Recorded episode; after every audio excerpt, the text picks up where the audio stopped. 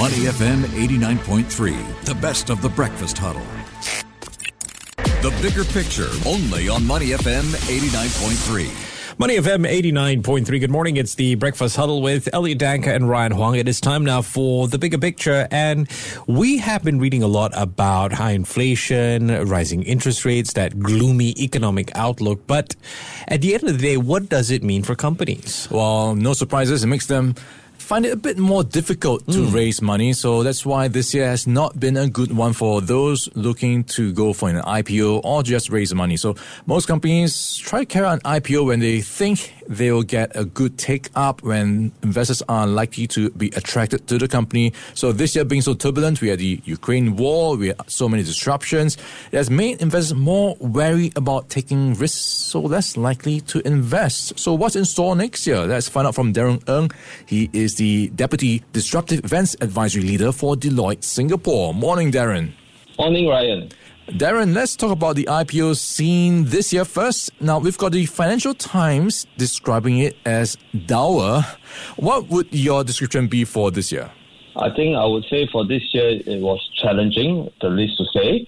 And as you are aware, for Singapore this year, there, there's a low, there, although there's a higher number of count for IPOs in this year, but the amount raised was lower compared mm. to 2021. Let's look at the numbers. Uh, how much are we looking at this year versus the past few years? So for this year, the 11 IPOs raised 581 million.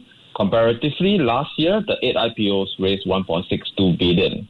So from there, you can see there was a decline compared to the previous year. Mm. In terms of the listings, was there also any trends you observed? Uh, not so much on trends on that, but we do have a few observations that we observed.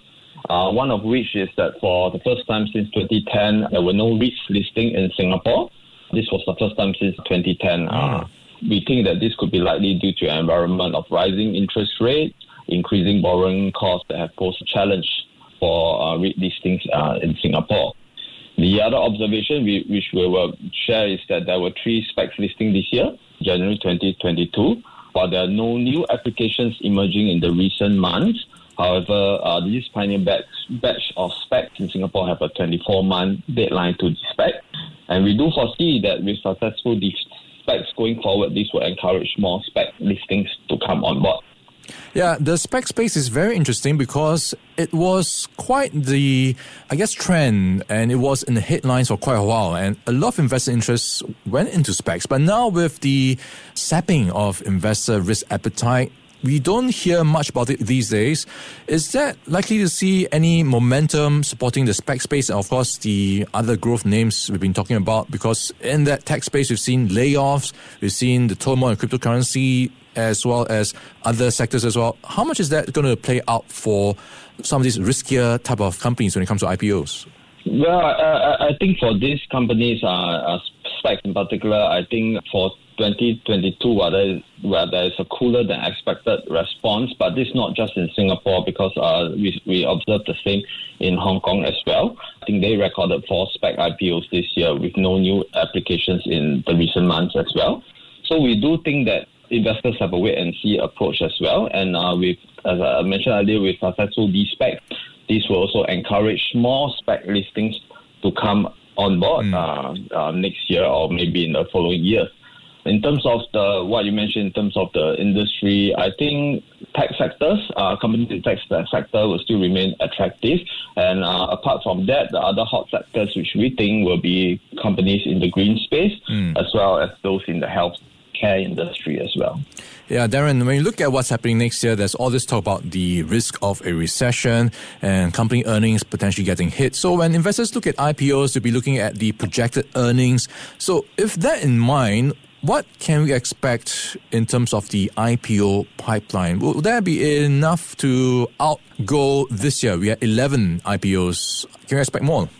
So so as you can see for this year, because of the weak capital markets performance as well as uh, post IPO performance, which has not been great for those companies for some of the companies that were listed, uh, this has put a dampener on market sentiments. Mm. So we do believe that the emphasis now, on top of growth potential, is on profitability as well.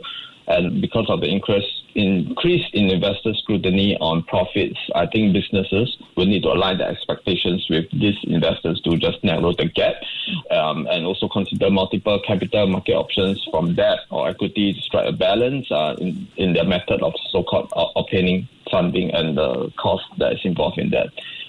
Yeah, that's a very good point. Profitability is um, the name of the game these days because of all the uh, investor concerns around tech startups, especially.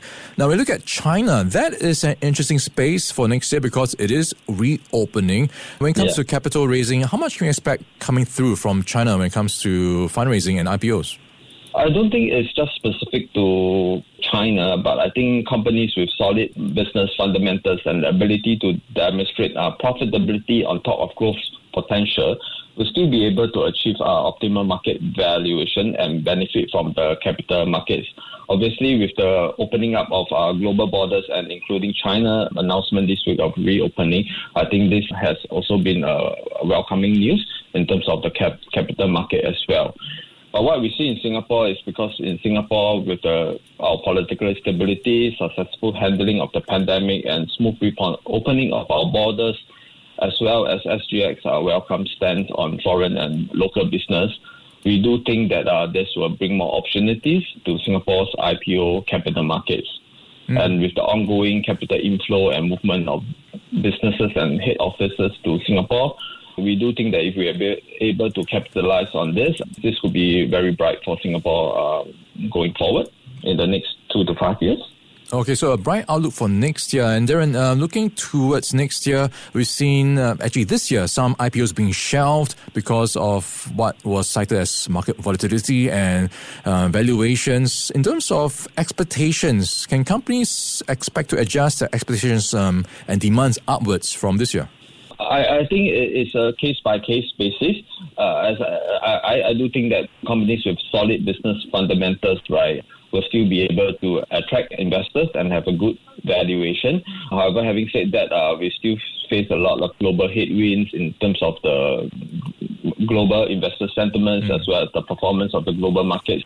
So while we, we think it's all not doom and gloom and there's some uh, bright spots going forward as well, we, we, we do think that with the softening of this capital markets in 2022 and, and this uh, looming economic recession, we, we, we still think that there will be a positive outlook going forward in 2023 for those companies with the right solid uh, business fundamentals. All right, bright spots ahead for the IPO market, especially from the green space and maybe down the road from the SPACs arena as well.